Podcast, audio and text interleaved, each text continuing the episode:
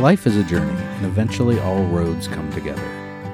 You are listening to Breaking Camp, conversations focusing on our passion for the outdoors, everyday life, learning new things, and growing as people. I'm Aaron Brenneman. And I'm Bryce Ginther. And this is Breaking Camp. All right, welcome back to part two of our New Year's Intentions. Episode 202. 202.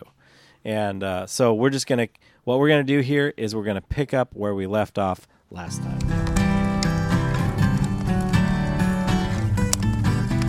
All right, Aaron. So we've talked about kind of generic. Read some articles. Yeah, we've done our Googling of what are some good, New Year's resolutions. Season two. Make, Bryce and Aaron Google things. We Google things. We cook things. Season one, and we ate them, and then. Season two, we Google things. Google stuff. So, but it's not all just. It's just not all about the Google. We have some. We're going to talk about some of our own intentions for this upcoming year. Mm-hmm. We're going to talk about our non-resolutions, but also more just guiding philosophies for life and how we want to evaluate the trajectory and the bearing that we're taking, and what does it look like when we need to reevaluate that. We both have experiences in life where we have. I don't know. I don't call mine a midlife crisis. I call it sort of a crushing of the illusion that I have it all figured out. Ooh, love it. That's kind of what it was for me that allowed me to abandon it and see the world more clearly and what I wanted out of it and what I was doing, the way I was living it. You had a midlife crisis. I did. I think it's a midlife. I don't know if it was I called it an career crisis. Career crisis. Okay, that's a good term. Yeah. Yeah. Because you were kind of young. You weren't even midlife. Not even. And I was 35 years old, and I kind of was, it was late one night working, and I literally stopped, set my things down that were in my hand, and I just was like, I am miserable. Mm. And that was a low point for me. So from that point forward, like you. That was at 35? About 35 years old. That was about 35 for me, too. Mm-hmm, mm-hmm. Leading up to that was a long road of, misery that I didn't see. Mm, yeah. So I wish I could say that it happened earlier and I recognized it, but I just can't say that, honestly. Yeah. So anyway, so that leads into, how we may not resolve to do something different, but with the intentions shifted in our life. And that's where when you said, I like the New Year's intentions better. Yeah. I feel like that's, for me, it's easier to hear and it's easier to go, hey, I can do that, And if I intend to do something and it doesn't really work out, I can pick right back up and intend to do it again, right? And it feels like something that you can get an on-ramp to easier. Yeah. Whereas it's my... resolution, it's just, I think it's so cliche, and I just I'm out. Yeah, me too. Yeah, so I'm out. You mentioned something there though. There's a one of the Hemingway novels, The Sun Also Rises, has a quote from a line. One of the characters in there, and the guy's asking the other guy, says, "How did you go bankrupt?" And the other character says, "Two ways: gradually, and then suddenly." I think you can look at that in a financial sense. You can look at that in a spiritual sense. You can look at that in an emotional sense. Right. Of oftentimes these profound life reorganizations will happen in a moment, right? In a big catastrophic event. Oh, yeah. End of a career, end of a relationship, loss of a loved one.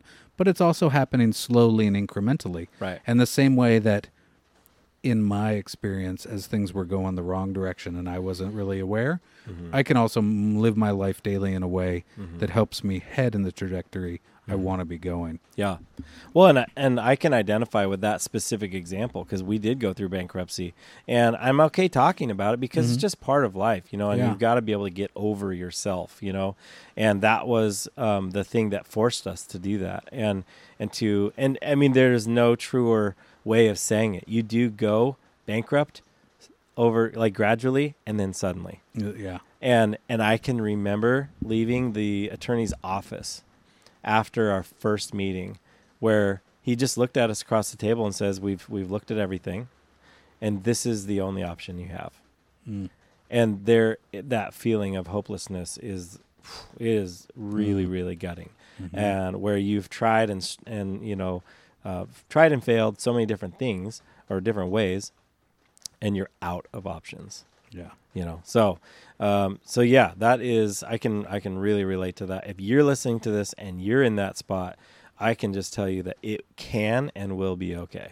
Mm. So that's good. Thanks for sharing your experience. You know, I think it's helpful when we share experiences in life, whatever they may be, because it can provide perspective and hope for other people. Absolutely. So let's head over, before we get going though with these, let's head to let's grab a drink. All right, let's do it. So this is a little different camp cooler. It's cold out today. It's rainy. It is cold. People might even be able to hear the rain here on the tin roof. But today we're going to have tea. I brought some tea, one of my favorite teas. Maybe you can, I don't know if you've had a chance to look at it, but can you read your little quote on the bag?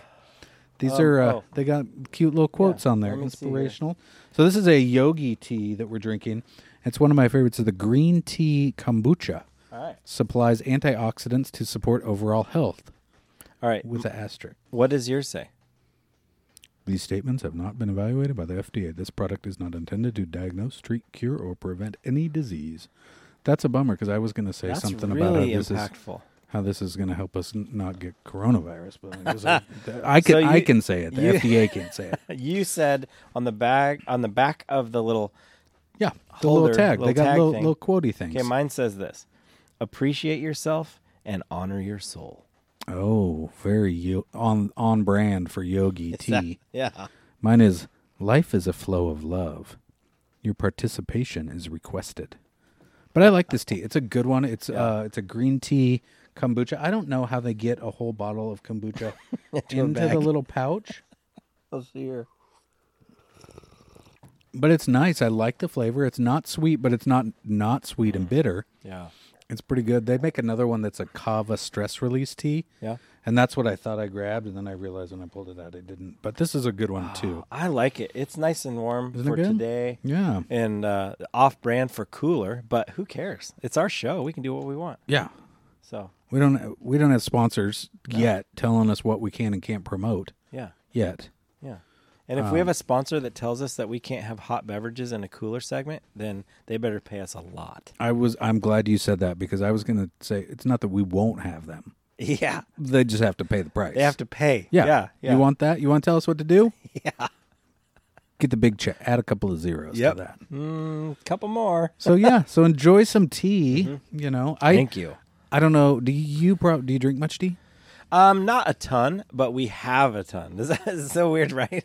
We buy it all the time. I had to stop myself. I see tea all the time, and I'm like, oh, that looks good. I should buy some tea. But I have so much tea that I can never drink that I try and give it away. I'm always offering people tea. You want some tea? You want some tea? I got so much tea. Maybe we should do a tea exchange, me and you. Maybe we should. It'd be kind of fun. Then when it's stale, and when it's double stale, we'll give it back to each other, thinking, because we'll forget, right? Yeah. And like, tea exchange. And we could do a 2022 tea exchange. Yeah.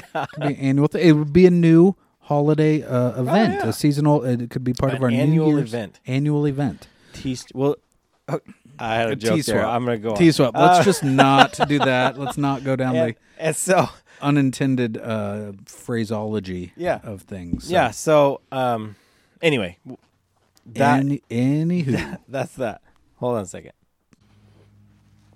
So what might be some things people are asking themselves as they start thinking about resolutions or intentions for a year? Oh my goodness, that's so close. Is that too close to you? It's too close. I just set my cup of tea down too close to Aaron's computer, which is like 2 feet away. I mean, come on now. I'm stressed for you. I grabbed the extra large mugs with the wide base. I love it. Thank you. Yeah, just for you. So, yeah, you said I love it. You're supposed to not say that. No, it's okay. I say it all the time. Yeah, that's awesome. All right, sorry. Okay, you said.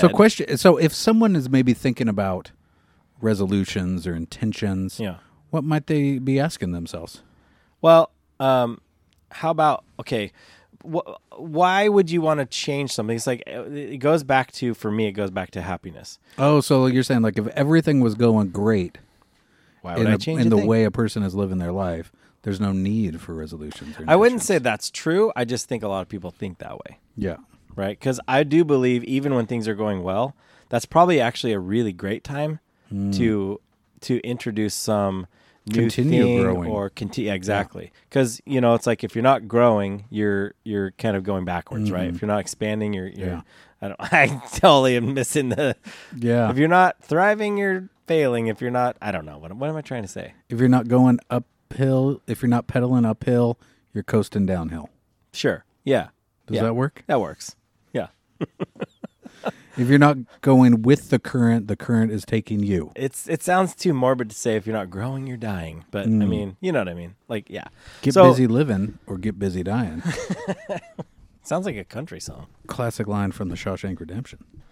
So, you know, you may be asking, am I happy? Why or why not? You know, what do I not like about myself? Yeah, that might be one. Like I'm kind of looking a little pudgy. I was just gonna say the very first thing that someone will say, I guarantee you, will be appearance related, and frequently, it's weight. You know, I don't know anyone who's like, I'm too skinny.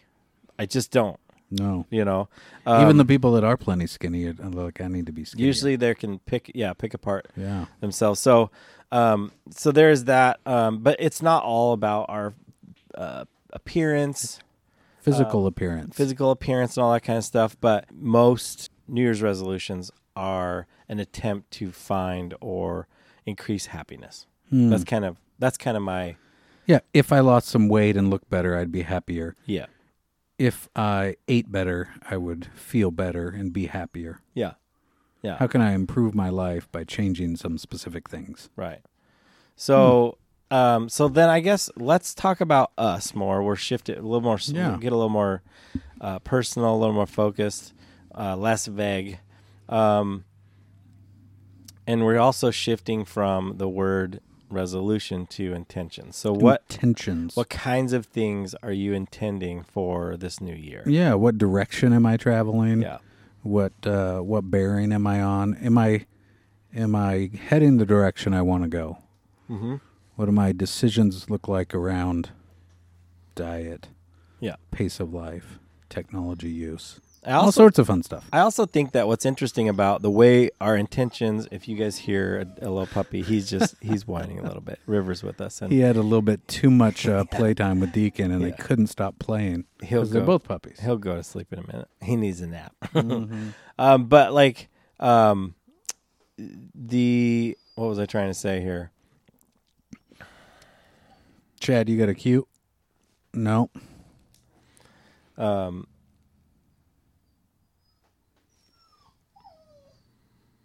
What are we looking at here? Are we recording? Yeah. Are we talking? Or are we on pause? Is this for the listeners? It's recording. Oh. Yeah. Are we leaving this in? No, I just wrote down the timestamp so that we can cut it out. Okay. Cut silence. So we can pause it. So I wrote down a few things that as I just kind of brainstormed for this, not only for this episode, but really for my intentions and my direction. What do I want to get back to? You know, for me, it's really a foundational sort of things. What are some of these foundations that I want to get back to that I maybe gotten away from? Slowly, over time, you know, I have some good routines.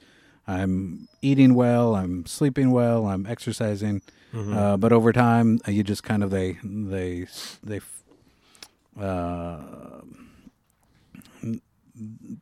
don't stop doing them completely, but I'm not, you know, the boundaries around them get greater and greater, and I'm not eating as well, not sleeping as much. I don't have routines. Yeah. I think what it is for me, a lot of it is rhythms and routines. What do my rhythms and routines look like? And so for me, it's getting back to a foundation of a lot of these things that I know that work for me. Right.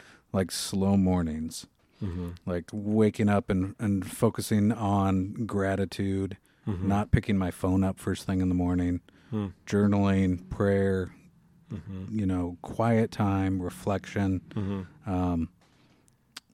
scriptural reading, all these things that I know when I do them, like my days and my interactions with other people go better. Right. My mind functions better.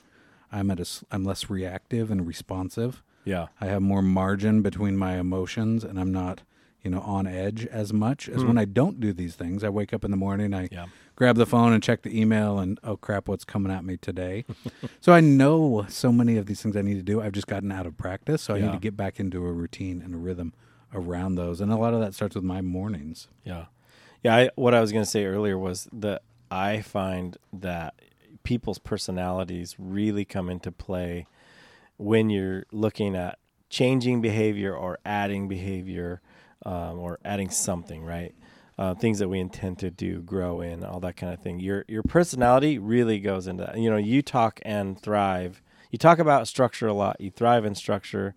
And I'm not saying that I don't thrive in structure because I need it, but I also resist it and I don't look to create it, but I value it. And that's one of the weird, it sounds like I don't, but I actually do. And so, like a lot of times, in a collaborative way, if there is someone who's very good at systems, you know, and come up with, hey, this is the way I approach this and think through this.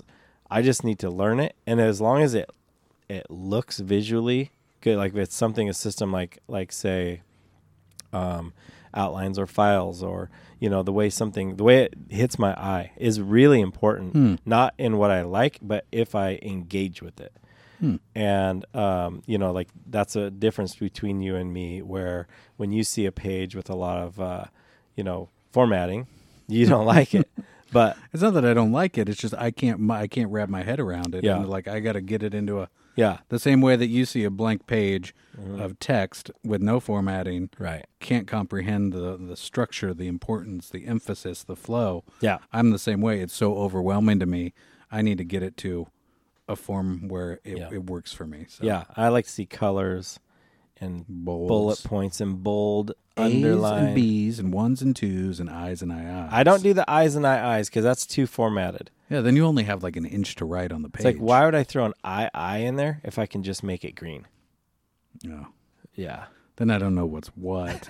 We all have these systems. That's why systems need to, that's why you can't read a book on like developing this system, because everybody's system has to be their own. Yeah. For it to work, because you could implement somebody else's system and it could not work for you one bit. Just like in this rhythms and routines, somebody could say, you know, well, you want to have a more peaceful life, you need to do these 19 things. Like you may or you may not. What you need to come up with are your own rhythms and routines that allow you to be most at peace, most connected, most present in your activities. Yeah. So. All right. So let's talk. More okay, you we got mornings. So morning routine is definitely one of your intentions. Is that what you? Mm-hmm. Mm-hmm. Yeah. And I could piggyback on that, and that would be by being more active. And so, I find that the best time for me to do that would be earlier. And so from a morning perspective, it's like, hey, you've got to get.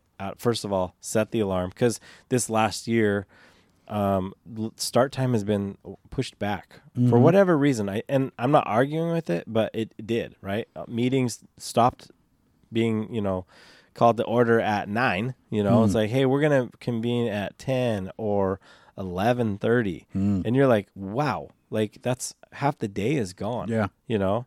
And so you just adapt and sort of, all of a sudden you're sleeping later. And so I've gotten out of the habit of getting up early. We used to, when school is in session, kids got to get to school. I'm up at, you know, 5:30, 5:45, and you know, the alarm goes off. Sorry. It's been a long time, 5:45, but I'm out of bed at 6 o'clock, and it's like going, right? Yeah.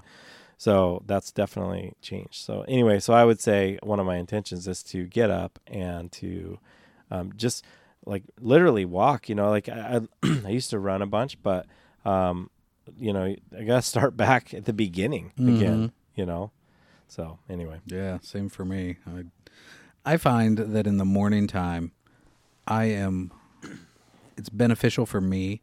My preferred hours are go to sleep at about 8:30, and then wake up between 4 and 5, you know, because then My mind is fresh. I'm rested. I wake up naturally most times. I don't have an alarm set. Mm-hmm. Even if I have an alarm set if I'm going to go fishing or something, but there's no meeting that I'm going to have or any commitment that I have made that's going to happen before I wake up naturally. Yeah. Like the days of sleeping till 11 o'clock in the morning are well gone for me. Right. So I don't need an alarm clock, you know, it just kind of varies. But if I get into a good rhythm where I'm going to sleep at the point I'm tired at 8:30, 9 o'clock, I'm up no problem by 4 or 5 o'clock. I have time then to do these things that allow me to find a sense of peace and slow and non-anxiousness about my day that if I wake up at 7:38 and check my phone, see what emails have come in, what clients need, what I got to do for this or that, what I need to buy, you know, you get so many emails that one second I don't even think I need a thing. And then I get an email. And it's like, well, I should probably be shopping. This is a good deal. Look at this. They're saying I need to get this. Yeah. It's one day only, you know, like that doesn't matter. That can wait till later. So once the day starts happening to me, I can never regain that space and that margin that occurs if I get ahead of myself early in the morning. So I just know that's hugely valuable. So that's one of the things I'm always more creative in the morning.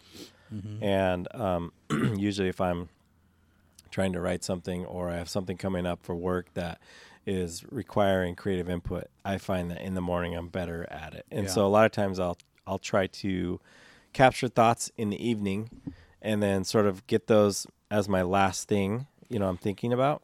And that's kind of like a necessity, out of necessity, right? Because you want those cleared, captured, so that when you get up and you're ready to do the deep work, the creative work. Yeah. Right? And then in the morning, usually I'm like, oh my gosh, how did I not think of this? And I write, you know, then I'm going. Yeah. So there's a book that I commonly hear referenced. I have not read it. It's by Cal Newport. It's called Deep Work. Yeah. And it's Rules for Focused Success in a Distracted World. And essentially what it's talking about is this deep creative work that we need to do with our brains to, you know, develop projects, to write creatively, to put cohesive long-form deep work concentration into things. Yeah. We don't have the ability to do anymore because we are so distracted by technology and everything in this world, right? It's our phone a lot of the time, but it's everything. It's everything we got going on. Yeah. So that deep work and that creativity is really challenging. I have heard of that book. Yeah, I haven't read it yet. Yeah. Well, you can listen to. All right. So what's your next intention there? Oh man, sorry, the dog was whining. I lost my page.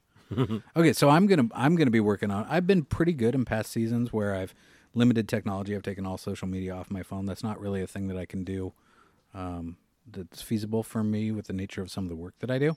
But I have done better at certain times where I remove it over the weekends, or I'm more intentional about when I check it. You know, sometimes just check it just to, I'm bored, this moment's uncomfortable, or, you know, I don't want to be in this place. I'm going to just scroll through, do some doom scrolling, right? You know, whether it's Twitter or Instagram, or Facebook or whatever.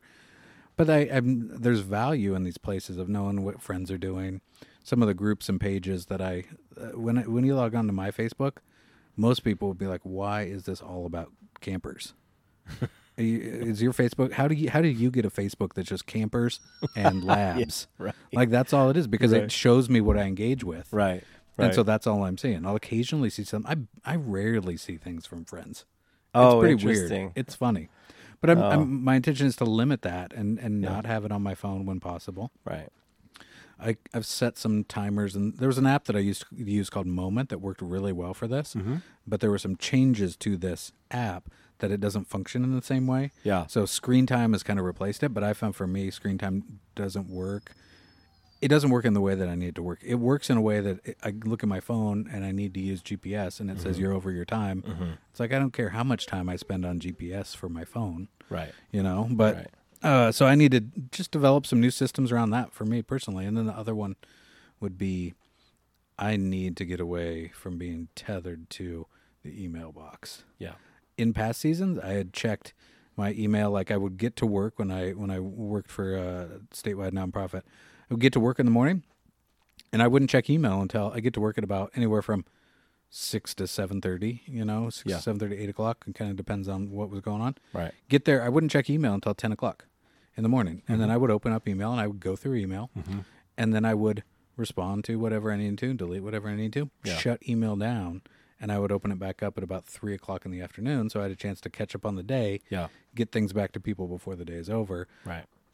But there's a perception of immediacy that a lot of people feel with email, that how hard I work is kind of dependent upon how quickly I respond to an email, which is not necessarily the case. Like, I would rather be being productive, getting the work done that I need to do, than just responding to emails and not get into my work. Because then it's like, well, what'd you do today? Oh, man, so many emails. But did you do anything? Like, did you get anything? Right. How did you progress on your projects you're working on? Like, did you move the needle on things? Right. Or do you just sit and respond to emails? Because that's the problem with emails, is that the more emails you send, the more emails you receive, more emails you need to send. Yeah. And so many people and organizations these days, I am finding, in an attempt to cut through to the fact that so many people have so much email and don't catch their email, they think, well, the answer is I should send it 2 or 3 times, only contributing to the fact that people are overloaded and overwhelmed with their email. Ignore it more. Yeah. You know? I'm the worst when it comes to email, and that's what's interesting. As we've gotten to know each other, and we learn each other's triggers and each other's areas of growth and all this kind of stuff, and the things that we focus on. I have never really felt a need to disengage with social media and email, and I don't know why.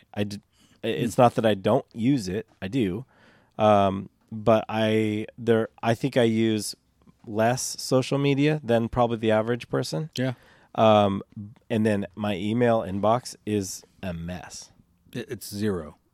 You're not on that deal? No. Okay. No. But but you get back to your emails. You have a system that works for your emails. It's not like it's not a system. Your email. Yeah, okay. And that's the thing. It's not a system. I just know that I need to, right?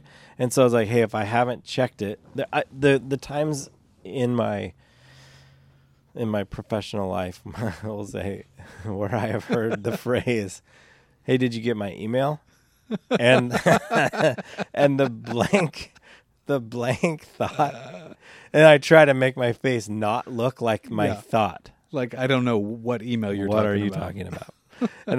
and at the same time, it's kind of like, you know what? Why even pretend? And just say, nope. What did you say? And it's like, and some, depending on the person. Well, if I wanted to tell you, I'd have called you. Right. But a lot of people have told, and I'll say, if they even show any sort of like annoyance, I'll be like, you know what? If you want me to look at it, text me, because that will get me. Text you to check your email? Nope. Text me the message. Oh. If it's bigger, say, hey, I sent you an email. It's important. Because I am not ruled by email in my inbox. Yeah. Because if you look at your inbox, to be honest, it would be generous to say 10% of it means anything. Oh, yeah. Right? It's a waste of time. And so I'm just like, I'm not going to change my relationship with email so far that I start going, man, I really need to limit my email usage. I'm like, I already do that. You don't need to, because you already do. Yeah. But I probably need to increase it a little bit. Yeah. But at the same time, so far, we'll see what happens. Like anything could happen, right? But I don't miss a lot of very important things.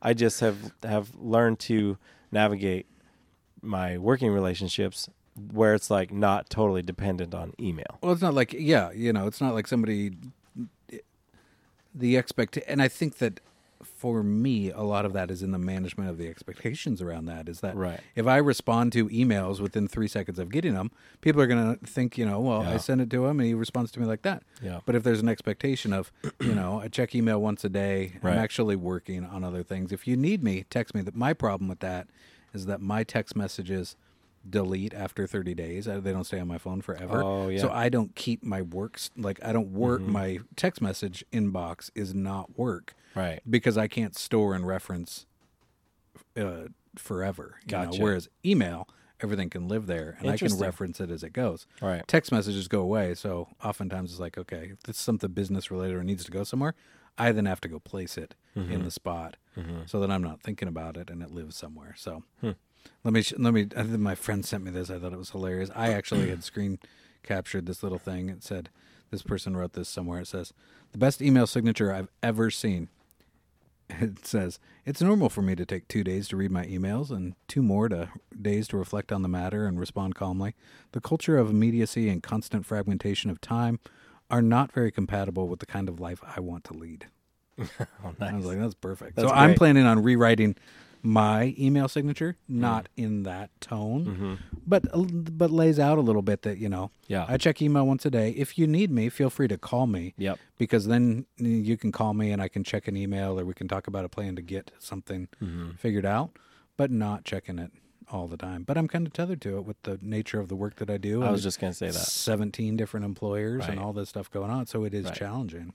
Yeah, you definitely rely more on email, and you know, and that, I guess that's one of the prices of living the lifestyle you've chosen to live, and you know, so I guess that then kind of highlights the importance of, okay, so this is what's going to cost me, you know, in time and energy to live like this, and it's worth it, and so I'll have a good system to manage that. Yeah, it makes sense. And as those boundaries creep and that scope, you know, of when I check email, how quickly I respond, encouraging more email, you know, over time, I can hold a hard and fast line, set up some boundaries, but then I get off track a little bit, and I'm checking email 2-3 times a day, and I'm checking it all the time. Well, for quite a season, I didn't even have email on my phone, which was the best, because when I work at a computer. Like, this is for... stuff other than, I mean, my phone is primarily for music, podcasts, navigation, stuff like that. It's not for work. Gotcha. And I don't need to check it, and I don't have any notifications on and whatever. But. Yeah, I know, because it's been funny. Like, you get, I called you. What? You did? Yeah, I called and I text. Oh, I didn't get, oh, yeah, look, you did. And I'm like, you don't have a ring and a ding or whatever on your text and phone? I'm going, what? It's so foreign to me, right? My phone will ring. Like, I'll get the call, but it'll be on vibrate, and it'll just screen will light up. So unless I'm sitting somewhere where I see it, I don't catch it. So if I'm driving, I can see it, and I have hands free. Or if I'm sitting working, it's sitting next to me, so I'll see it. Well, if it's in my pocket, it just, I don't know. I always think whenever I call you, like, if you answer, it's like winning the lottery. You know, usually I get a text, hey, call you in a minute. Okay, cool, no problem. Which I am fine, because it's like, you're probably working. Yeah. You know, so... you know, if I'm calling about something that's not super urgent, which rarely I am, it can wait. But I just think it's hilarious because, like, I'm gonna call Aaron, he's not gonna answer. It's like, hello. I'm like, oh. I don't know what to say. And now, just thinking a little bit more about this, I think that some of this is lifestyle design. That pre-quarantine, I didn't have internet at the house, so I had a space that was not work. I had places I would go to, whether it was a coffee shop, a library, one of the campuses that I work at, and I would work. So I had defined work times. Yeah. Now in quarantine, I had to get internet at the house. Yeah. And so, which is still lousy because it's in the middle of nowhere and it's satellite and barely works, but it works enough to hit refresh on the email. And so what happens for me, because my work, the way I have designed my work is it is never finished, whether it is my client work, whether it's my creative work, whether it's the podcast work, like it's never done. Before, when I didn't have internet, it gave me a hard boundary of this is a non-work space. Everywhere else in the world is work. Home is home. And since quarantine, I don't have that. And so now to me, it feels like all is work, whether I'm at home or whether I'm anywhere else. And the only time I can escape it is by going into nature. I know that that's not the truth. Yeah. But I just need to get back to saying that and understanding that so that I can set up the boundaries in these areas to be healthy with these technologies. Yeah. Huh. That's cool. That's thank you. Yeah. Thanks listeners for listening to my diatribe. And you've made me a healthier, better person already. So speaking of healthy, what's your next one? Oh man. I got to get on the move. You did give me a nice compliment. Earlier today. That was nice. That felt good because I don't feel that way often. I'm cool with. Like, I'm not fat, you know, but I'm carrying some extra pounds. You post-COVID. And I both, my friend. Yeah. Somebody was saying the COVID-19 is not referring to a virus anymore. It's more 19. Of a weight. It's pounds. Yeah. I'm probably a good 25. Yeah.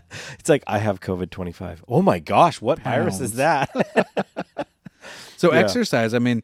I used to run. I did 50K. You know, I felt at least confident enough to enter one. I didn't finish it. I had a knee injury. But, like, I used to run quite a bit on the search and rescue trail running team. And I would bike. I've done 100-milers, you know, and I would just get out and do stuff. I would move regularly. Mm-hmm. And it's just been a habit that's fallen away with some injuries and then quarantine and then diet. So exercise and diet are going to be some things that I'm just a little bit more intentional about. And I'm not saying I'm going to set up a strict diet of, like, this is my, what are the, like, all your friends want you to join their shake program thing. Oh, yeah, right, I'm not doing that one. I'm not doing that. And I'm not going to be very strict on what I can eat. What I'm not weighing food, but like, I'm just trying to, I have a diet, I wrote it down here, that I've done in the past that's worked very well for me. Mm-hmm. It's just being more intentional about what I eat. Yeah. And that intention is more stuff from the outside of the grocery store. Yeah, less stuff from the inside. That's exactly right. That's a philosophy. The other one is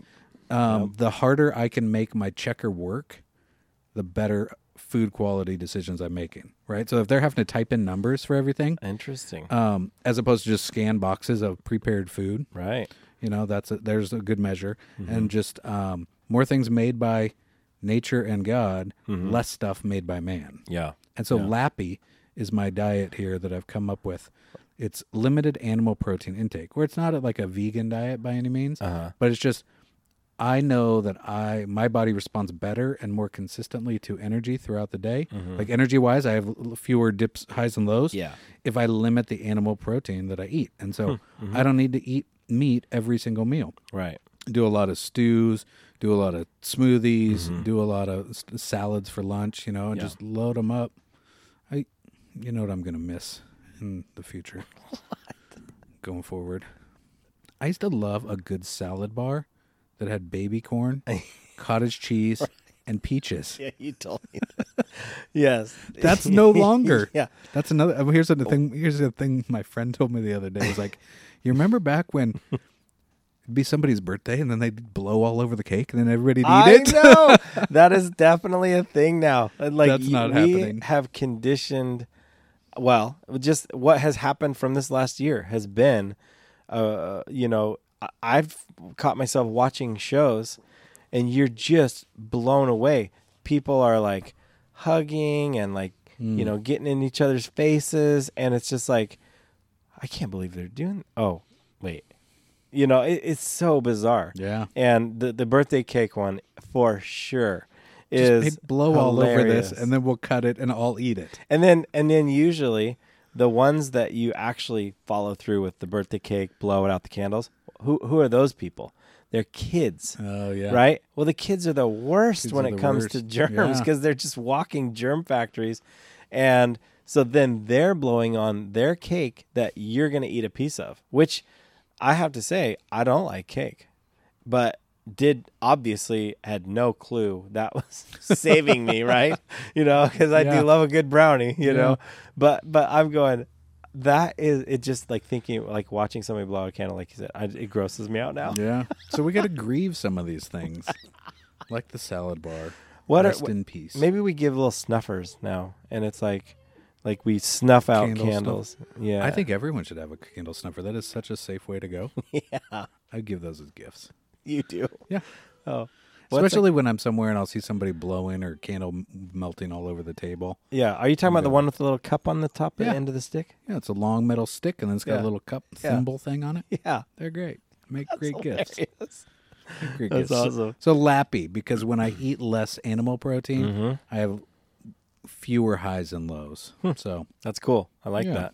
I like that a lot. Yeah. How about you? I was talking to you a little bit before we hit play or hit record, exercise and diet are definitely River's getting, he's ramping up his wine. River is ready for dinner.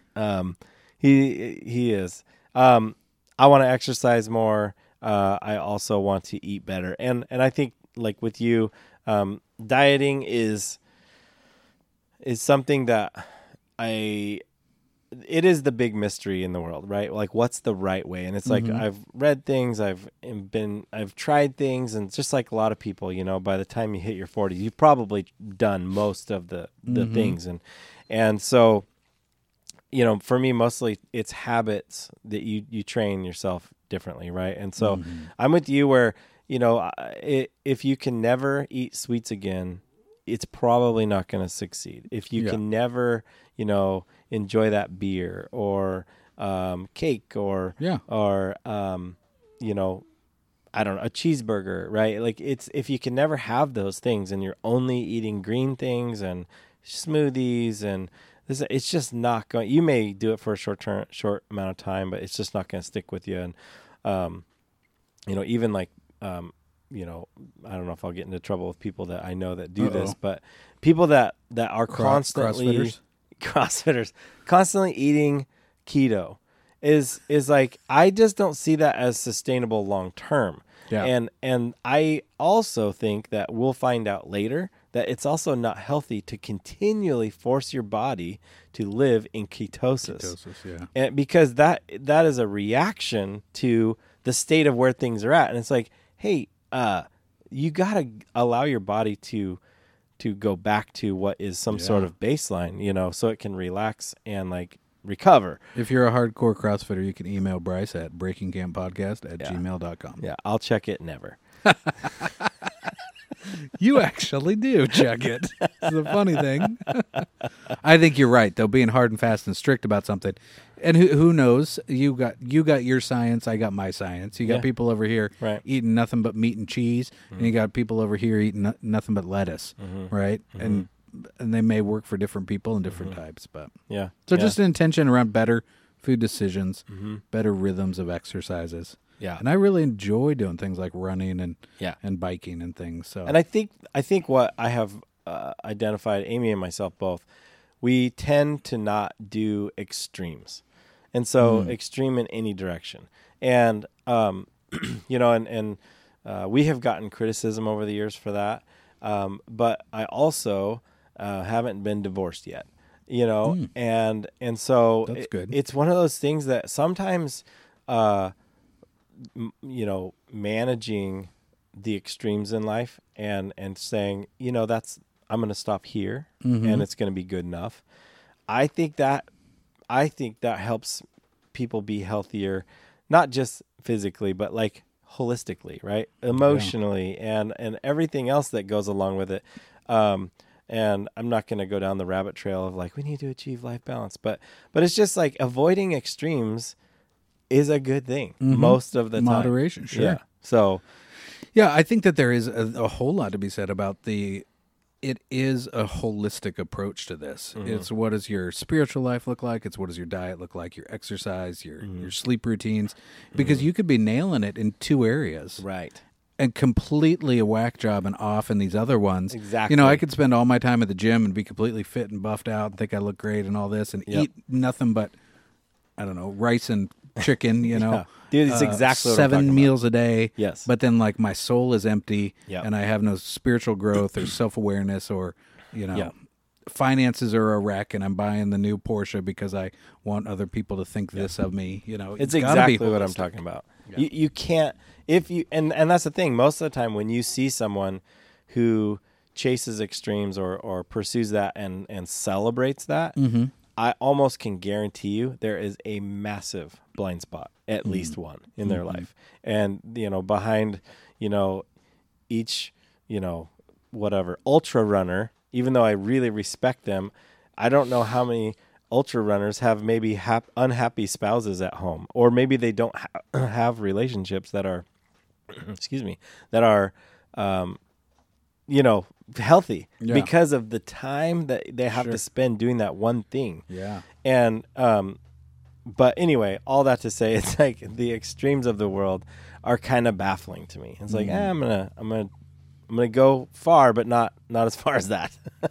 So you guys are just kind of middle of the roaders on everything, not too extreme. Yeah. Not long ago, our kids were saying, you guys are, or maybe it was our oldest, I don't remember. You guys are kind of boring, you know?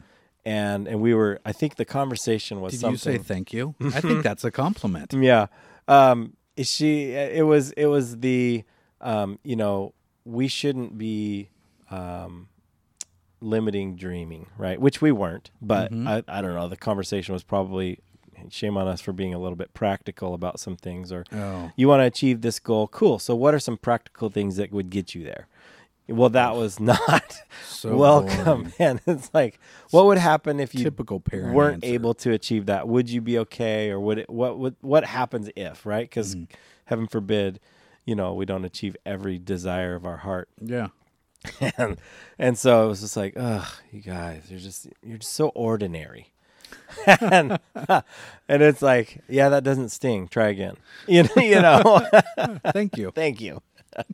And you're welcome also. Yeah. You know. Anyway. All right, where are we at here? I keep losing my list because I keep trying to order my dinner. You know, I think that it's just really, for me, it's been a good eye-opening process to say a good project in self-awareness to sit down and say, okay, I know where I'm not doing well, and I need to get back to the basics. I know what the basics are. I don't need any fad diet thing. Totally. I don't need to read a new book. Like I just need to sit down and say, okay, what are the priorities of what I need to do that I've gotten away from? Yeah, in a changing world environment, and I need to focus on those things. Focus on the most important, let the other stuff fall in line behind it, which for the most part, when I focus on the things that aren't work-related, aren't relationship-related, when I focus on the stuff I'm talking about in my rhythms and my routines, all my other world explodes and blossoms because my relationships are better, my work responsibilities are better, all of this stuff. So that is the thing. But it doesn't really make sense in our culture. Yeah. Like the way to get, you know, more work done is to do more work. Yeah. It's not to sit for half an hour quietly in the morning. Like that makes no sense. Yep. But if I can do things better through my approach, that's kind of what I'm working on. So yeah. So I have three more. Okay, you got three more? This one is an interesting one, at least to me. I don't know what you'll think of it, but it's a specific one, and it's something that is easily achieved, but it will take perseverance. And that is having a farm notebook. Okay. Oh, yeah. So when I say that we live on a farm, we don't really. It's more of a just piece of property that we like to call a farm. It's a hobby farm. But we kind of treat it, and we're sort of trying to make it more farmy. And so for us, it's a farm. And what I have realized in the close to 3 years that we've been here is that there's just cyclical work that needs to be done. And this is the first time that Amy and I have lived on property. And so I was like, you know, I just need a notebook that has like, hey, in this season, and then down to maybe even the month, I don't know yet, but for sure seasonally, these are the tasks that are important to maintain this property. And that was something that I really valued when I was a volunteer firefighter. It was a thorn in my side, but I grew to understand that a task book is very, very helpful. And it takes those stinking boring maintenance things, and it really just breaks them down into bite-sized chunks. And we had daily, weekly, and monthly and annual tasks.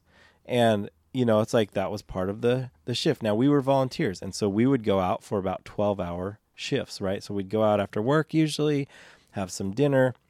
There's some chores to do in the evening, and then we would sleep there that night. And so unless it was on a weekend, and maybe you do it during the day, but depending on that, it would be, you know, you're always daily checking your safety gear and your rig that you're going to be riding in. But then weekly, you're checking, you know, the rig in a more in-depth way, right?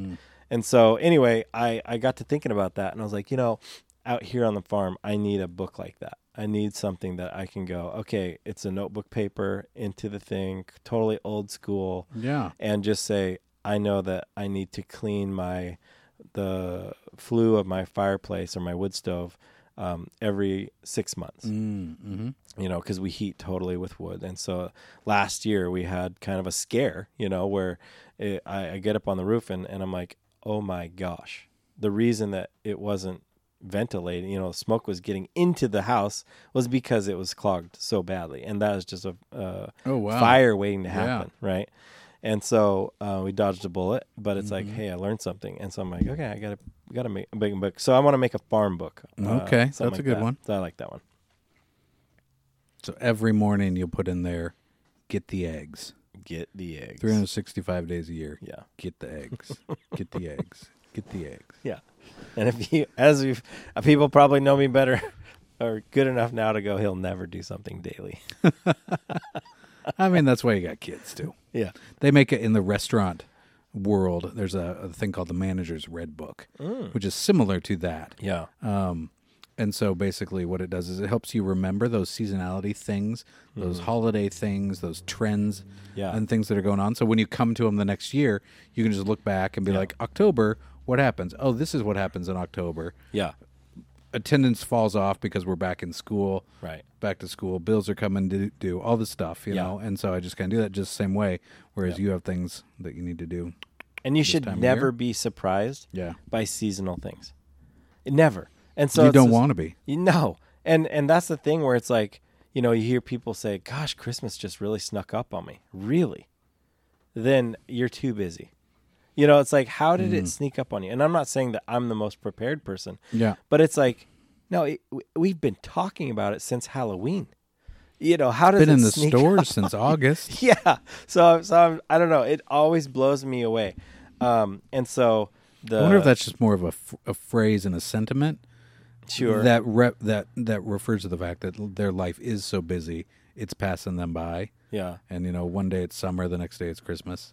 I think it has more to do with most people are a hot mess. That's true. I mean, if you just make a broad blanket statement. Yes. You know. So. I'm trying to be less cynical as one of my intentions for the new year. Yeah. Oh, good. Thanks for making me feel like a jerk. That's okay. I don't. All right, what else we got? Okay. I don't know. My notes keep going away. What's wrong with your notes? Why do we have them printed out like some of those real podcasts? I have two more.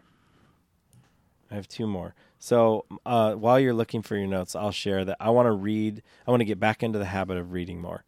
And so I'd like to read about a book a month. And I don't have a hard and fast thing, but right. Yeah. But if I'm trying to work through a book a month, that's good, you know, and that just contributes to growth. And I want it to be a mix of professional development, but also just fun. And recently I was listening to another podcast and they talked about the book, My Side of the Mountain. And I couldn't remember if I'd ever read it. And that's an old one, right? Yeah. Yeah. Yeah. The kid runs away from home and he says, hey, I'm going to run away. And they have like a farm property that the grandpa lived at. And so he goes there to live. Right. And fictional book, but just a true escape. And I chewed through that thing, and it's awesome. Love it. And I probably will continue reading that, you know, over and over, you know, periodically. But that was such a fun book. But now after that one, I need to go and balance that with maybe some professional development. So, but yeah. So that's kind of one of my read a little bit more. That's awesome. Yeah, I do a lot of reading as well. I'm constantly in the middle of like 6 books and like the ideas all ebb and flow together. And it's like, I read this, I don't know where, what, but it was this. And so I'll kind of do the same thing. I'll go back and forth between professional development, you know, self-help genres of sorts, and then fiction as well. I've been reading a bit of Charles Martin the last couple of years. That's been really good for... just a good story. It's it's like a Nicholas Sparks, but with a little bit more meaning and depth to it. So that's pretty good. But do you want to talk about some books? Do you want to talk about what we're reading? Yeah, let's do that. I'll strike my last intention, and we'll go into the book thing. I think. Oh, do you want to? Did we not get to your third? Do you want to say it? It's fine. The listeners might really be saying, "What's the third one?" You do want to know what it is, don't you? Okay, let's hear it. It's Fishmore, isn't it? Oh, is it really? It really is. Yeah, I want to try and fish every week. And they're like, gosh, that's all he talks about. No, and I'm like, you know what? If you want to listen to a podcast where people don't talk about fishing, there's a lot of them. This one, we talk about fishing quite often. So, but. We do. That's a good goal. But I'd like to fish every week if possible. And I think it's possible. But obviously that is, again, back to the extremes thing. If it becomes an extreme, then I can't do that. Yeah. So as long as there's a way I can do it in a balanced or, you know, kind of a way that works for my family and me, then I want to try and do it because I like you say, with your mornings, and when your morning routines are right, you're in a better place and you're a better person. You're more functional and healthy. And that I have seen with myself when I get out and get alone and to get into nature and specifically on water, more often I just feel better. And so I think that's a good thing. So we got to take care of ourselves. Yeah. Self-care. Mm-hmm. So there you go. Those are my intentions. Now, back to the books. Okay. Well, I just wanted, before I say something, I brought this here. And you were asking me about it. It's got a case on, but I got a Kindle during Amazon Prime Day. Yeah. And it's the paperweight or something. It has no glare. It's really nice. It's small. Holds a charge forever. Ever, yes. Yes. But it's super beneficial for me because I'm the type of person that when I travel, or even if I go backpacking or camping, like I don't know what I'm going to be in the mood for. So I end up taking 9 books. Oh, nice. When I go backpacking, I take a Bible, a journal. I take this book, I take that book. And all of a sudden I got 5 books, and it weighs pretty fast. Weighs quite a bit. So this has been nice for me just to be like, okay, I know I can get by with just this and a small pad of paper, and I don't need to carry a whole bunch of weight. So that's those really are cheap nice for me. Now, right? This was cheap. I got it during Prime Day. It was like, I don't know, $70 or something. Yeah. And then I get most of my books through the library that just come through Kindle form. Yep. Or through Overdrive, the audiobook. And so it just, they dump right in there. It's great. Does that run audiobooks? It can, but it has to be connected to like extra. I don't do it. Okay. It has to be connected to, I think it might connect to my AirPods or something. But cool. We'll see. So that's kind of been helpful for me in packing a little bit lighter, is I can just take this and send 9 books because I already pack way too heavy most of the time anyway. Yeah. So speaking of books, you know, you and I are kind of alike in that over the years and through our self-discovery and learning, there have been books that have influenced us, and the way I worded it was the books that have helped us see ourselves and then helped us to start to take change and learn ourselves better, right? Mm-hmm. And so I was going to go through, like, I only have 4 written down. There's I think I got 4 more. So why don't we share the books that we kind of go back to or look at as pivotal? Do you want to go? Sure. Before I go to that one, I'm going to reference the one that I'm presently reading that has been very good. And so I'm reading Redemption of an American Icon, which is it's Johnny Cash, The Redemption of an American Icon. It's by Greg Laurie. If you know who that is, he's a pastor. He writes a ton of books and leads a church. I think it's in Hawaii or something. But it's not just a typical biography of Johnny Cash. It's a book about Johnny Cash's not his wavering faith, but like his faith as his foundation as he went through success and highs and lows and drug addiction and marriage is falling apart and all of this stuff. And it looks at his highs and his lows and how he continually moved back to his faith and his foundation amid that in the recording industry and through his albums and throughout the years. So that's been a really good book. Huh. That's cool. I'll have to put that on my list. Yeah, it's a good one. Huh. Right on. So that's what I'm reading now. What about you? What's the first one? So first one, and so here's the lens I also did, is these are kind of books that I've read a while back. Okay. So and if you find yourself in a place of like, listen, I identify with you guys and your crisis in life, and that's where we're at. That's what I want to talk to in my books. Yeah, that's where the rest of mine land too. Perfect. Awesome. So the first one is called Outliers, and that one is written by Malcolm Gladwell. And I will tell you, he's written a bunch of books. I kind of feel like they're just an extension of Outliers, but they're good reads. And the thing I like about Malcolm Gladwell is he has been gifted with a mind that can look at a situation completely upside down, backwards, reverse, however you want to phrase it. He sees it differently, and he teaches you to look at things differently. And like one of the things he starts out in the book is he talks about hockey players and why are hockey players, you know, mostly from Canada and all this kind of stuff. And it's like, well, they play most of the hockey there, but is what I would say. But he starts looking at birthdays and how birthdays actually affect who makes it into the NHL and breaks that down. And it's kind of a nature versus nurture thing. Okay. And I'm not going to spoil anything. I want you to discover this book. Spoiler alert. I won't spoil anything. But it is such a cool exercise in looking at common life problems and situations that everybody encounters and faces, but going, hey, I can actually look at this differently. And he kind of helps do that. So yeah, really good book, Outliers. Interesting. Wow. I am familiar with Gladwell, read some of his stuff, read Tipping Point, but not Outliers. I've read a few of his books, and they're great. Yeah. Mm. Yeah. Okay, so I'm going to start with one of the most probably life-changing books that I have read on introspection. Is called The Untethered Soul, The Journey Beyond Yourself by Michael Singer, which is a really good book. A couple of quotes that I have from it was basically, he says in there, when a problem is disturbing you, don't ask, what should I do about it? Ask, what part of me is being disturbed by this? And there is nothing more important to me to true growth than realizing that you are not the voice of the mind, you are the one who hears it. So he has this concept where he talks about the inner roommate. And so, you know, we all have to some degree the voice that we hear inside that says things. That basically, the way he goes about it is it commentates the world to give us a semblance of safety, even though the perspective is not always true. Right. So he talks about visualizing it as somebody who lives in your house, but they live in your head, and they just stay in the back room playing video games, watching TV, and then they all come out every now and again to steal your joy, or to make you worry, or to give you fear. And so to be able to say that is not me, that is the voice inside of me, that is essentially it's trying to narrate the world around me, right, to give me some sense of okayness and safety. And so realizing that for what it is. So The Untethered Soul, The Journey Beyond Yourself by Michael Singer. So nice. I recommend that highly.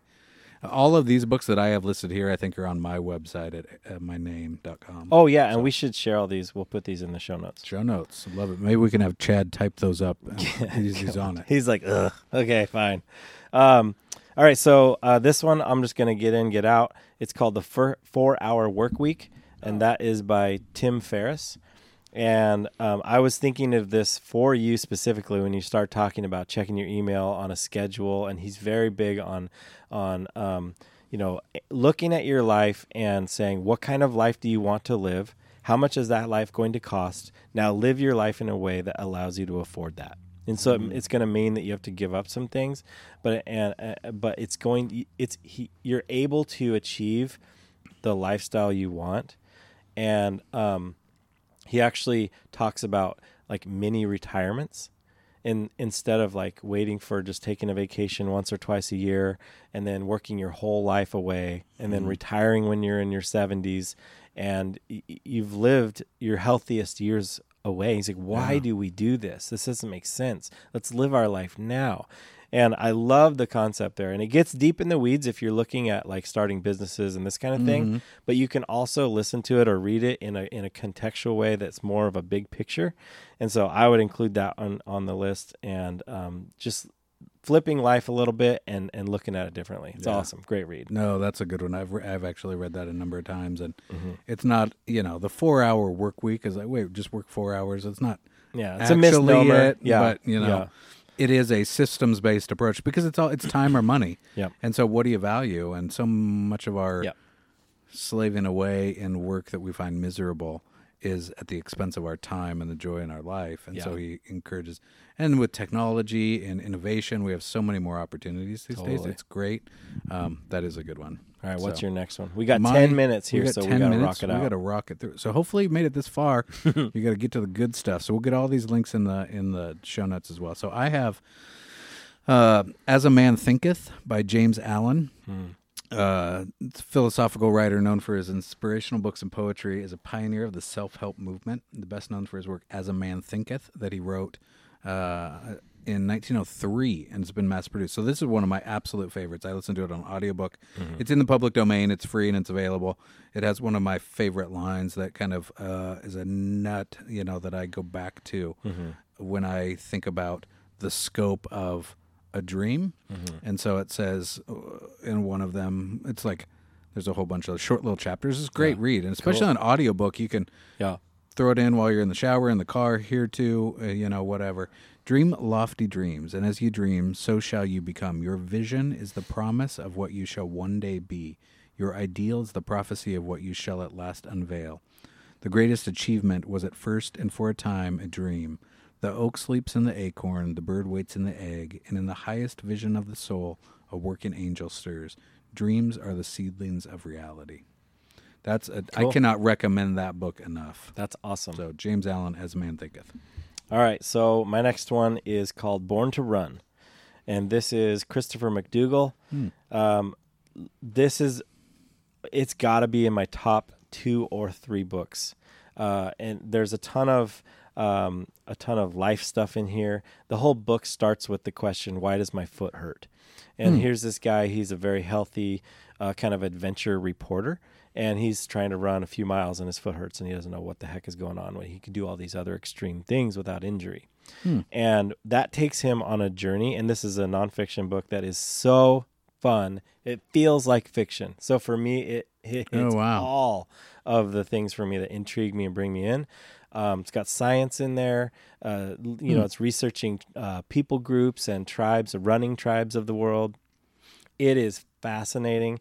Even if you're not a runner, the story and the character development in this book is incredible. So I recommend it. I love it. I've listened to this book so many times. I have it in hard copy. So, yeah, great book. Great book. Born to Run. I thought you were going with Eat and Run by Scott Jurek, which is a book I've read. Well, Scott Jurek is a character. He's one of the guys in Born to Run. Is he? Yeah. Okay. Yeah. Scott Jurek is a great dude. He's awesome. Interesting. So, anyway. Cool. Nice. I'll check that one out. I'm not familiar with that one. Great book. How many more do I have? Do I just have time for one more? We only have time for, well, I went Let's first. Do one more. Yeah, I'm going to do one more. I'm going to give my honorable mention, though, to The Tao Te Ching by Lao Tzu, written in 4th century B.C., Chinese philosopher. It's where they, the common, you know, journey of 1,000 miles begins with a single step. Single step, yeah. Comes from. Absolutely. So that's my honorable mention. But the one that I have given to probably the personal development book that I've given to probably more than any other. The Four Agreements by Don Miguel Ruiz. I've heard of that and I haven't read it. Oh, life changer. It is amazing. So it's a, you know, this concept and based upon this old ancient Toltec wisdom of, you know, if you implement these 4 agreements with yourself in your life, you will upend and change your world, your relationships around you, and everything in a positive way, right? Yeah, in a good way. That's cool. And the 4 agreements are: be impeccable with your word, don't take anything personally, don't make assumptions, and always do your best. You know, if you can hold on to those 4 things, it's there's so much freedom in that. Yeah. Because, you know, I used to walk around thinking people are doing things to me, you know, and then I, through this and a journey of spiritual growth and development, I realized, you know, people are just doing things. Yeah. Nobody's doing anything to me. I take everything personally. And then this, there was so much freedom in this. And assumptions, you know, it's like I try and be, I'm almost blunt to a point of clarification because I don't want to make assumptions because that just causes conflict, potential, and, you know, misunderstandings in so many ways. Right. And then be impeccable with your word is purely up to me, you know, and how am I doing? Where am I? I'm not always there, and I can always improve and be better. So, and then am I doing my best? Am I doing my best in career, personal relationships, you know, every realm? How am I doing? Like, am I showing up and giving it my all? Totally. And that's on me. And if I cover those 4 things, excel. That's a tremendous book. I may have some extra copies. So okay. All right, my last one is Love Does by Bob Goff. And I'll tell you this. So Bob Goff, you either love him or hate him. I don't know. I think there's some middle room because I'd say I'm in the middle. Are you? Okay. I've read it, and I've read Maria's book. You know, what is her book? Love Does, Hope Does. Hope Does, I think, is what hers is. And he's also written a book called Everybody Always, which kind of is like Love Does Part 2. But here's the premise of his approach to life that it comes through in this book, and it's essentially the way I gather it is that it is life is about relationship, and whether that is friendships or, you know, professional or, you know, intimate or spiritual, but it's relational. Mm-hmm. And so much of what we do is focused on achieving or success, and I just love the message of the book where it's just being there mm-hmm. for the people around you and loving those by being present. Yeah. And he was on the receiving end of someone who just loved him as a friend, right? And just was there for him and watched him make some silly mistakes, but was there. Mm. And so I just, that book, it's not like it changed my trajectory in life, but I think it's a really good reminder that we all need. And coming off of the heels of probably the hardest year most of us have ever encountered, this is a great reminder. It's a good read. It's positive, and you'll leave. It's not heavy. It's a good story. It's easy. Yeah, it's light. It's totally great. Yeah. He has a podcast as well. Mm-hmm. He's tremendous. He's a great guy. I mean, he's the guy who puts his phone number in the back of the book. Yeah. He says, "Hey, call me." I know, and he answers so it. So many times I've been wanting to call him, and I just I don't even know what I would say. Yeah. Yeah. So, but he is so filled with joy and excitement. He's a little elevated for me, I'm exciting. A little bit more melancholy. Sure, but that he is overflowing with joy, right, and love for people, right? So exactly. That's a great ad. So thank you. Yeah. So I think he would be a fun guest. Well, let's call him up. Is that going to be one of your guests? Yeah, maybe. We got some exciting news coming up with some guests we got coming later this year. So that's what we've got. So hopefully you are making, if you're making intentions or resolutions, we wish you the best of luck on that. And maybe you're not. Maybe you're just stuck. But this maybe is some inspiration or some resources or some places for you to turn and think about things to get that going differently for you. All right. Mm. So we're excited about this new year, and thanks for being with us. Anything else you need to add? No. So we're back for the new season. This is episode where every Thursday should be. Our goal is at least through, the foreseeable future, every Thursday in your feeds. Like us, subscribe. If you like this and you find it fun, share it with a friend. Mm-hmm. Post us up a 5-star, 15-star. Let's see how many stars. 25-star review on your podcast player. Send us a comment. We want to hear from you. You can email us breakingcamppodcast@gmail.com. Our phone number is somewhere. Listen, it'll be in the show notes. We don't know. It's 50 something. We don't have it on the episode outline. Chad said he'll get it in there in the episode outline for next week, so we have the closeout. But yeah, just excited for a new year. Thanks for everybody who listens. If you want a sticker, hit us up. And most importantly, get outside. Have some fun. See ya.